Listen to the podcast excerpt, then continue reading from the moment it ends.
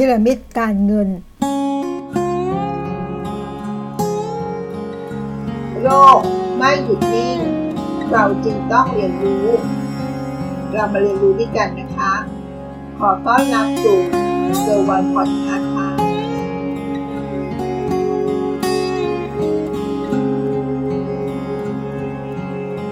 สวัสดีค่ะ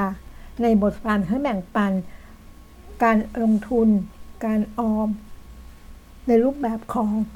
พีระมิดการเงิน มีทั้งหมดดังต่อไปนี้ค่ะ ขั้นที่หนึ่งมีเงินสำหรับความจำเป็นพื้นฐานสำหรับใครที่อยากรู้ว่าตัวเองอยู่ขั้นนี้หรือเปล่า ลองตรวจสอบได้ง่าย ๆนะคะว่า ตอนนี้เรามีเงินสำรอง 3-6 เดือนหรือเปล่า และเราก่อนนี้ไม่เกิน 45%ของรายได้ที่มี และทำสำคัญ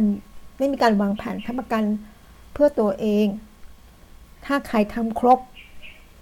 ถือว่าผ่านในขั้นนี้แบบสบายๆนะคะ เป็นขั้นมีเงินสำหรับความจำเป็นพื้นฐานค่ะ ขั้นที่สองมีเงินสำหรับเก็บสะสมและจะเลยจากขั้นแรกมานิดนึงนะคะ คนที่อยู่ในขั้นนี้จะเริ่มมีการออมที่มากขึ้น ไม่ว่าจะเป็นการออมเพื่อเป้าหมาย ตัวอย่างเช่น ออมเพื่อช้อปปิ้ง ออมเพื่อการท่องเที่ยว ออมเพื่อการแต่งงาน ออมเพื่อการซื้อบ้าน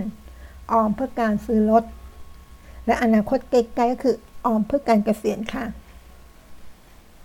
นอกจากนี้แล้วนะคะ ยังมีการออมเพื่อการลงทุนบางส่วนด้วยค่ะ เช่น การออมในกองทุนรวมต่างๆ ซึ่งแบ่งได้เป็น 3 ระยะด้วยกันค่ะ ระยะสั้น กลางและยาว ระยะสั้น ตั้งแต่ไม่เกิน 3 ปีนะคะ เช่นตราสารหนี้ระยะสั้นหนึ่งเรื่องของสภาพคล่อง ระยะกลาง ตั้งแต่ 3-7 ปีค่ะ กองทุนรวมสะสม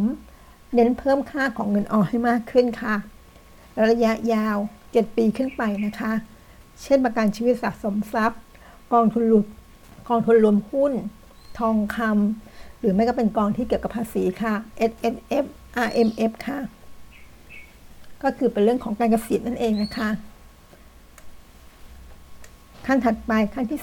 3 มีเงินสำหรับลงทุนเพื่อความมั่งคั่ง พร้อมส่งต่อเป็นมรดกนะคะใครที่อยู่ในขั้นตอนนี้ถือว่าเป็นขั้นสูงสุดของพีระมิดเลยนะคะ จะมีการใช้เงินที่เหลือหลังจากการเก็บ พื่อเป้าหมายอันสำคัญของเราค่ะ มาลงทุนเพื่อรับความเสี่ยงเต็มที่ เช่นหุ้นรายตัว ทองคำน้ำมัน อนุพันธ์อสังหาริมทรัพย์ เพื่อสร้างความมั่งคั่งให้กับตัวเอง หรือส่งต่อให้กับลูกหลาน เป็นมรดกนะคะ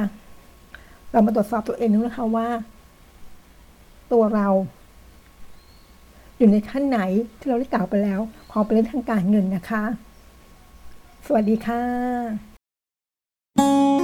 ติดตามเกอร์วันพอดคาสต์ได้ที่เฟซบุ๊กยูทูบ Anchor Podcast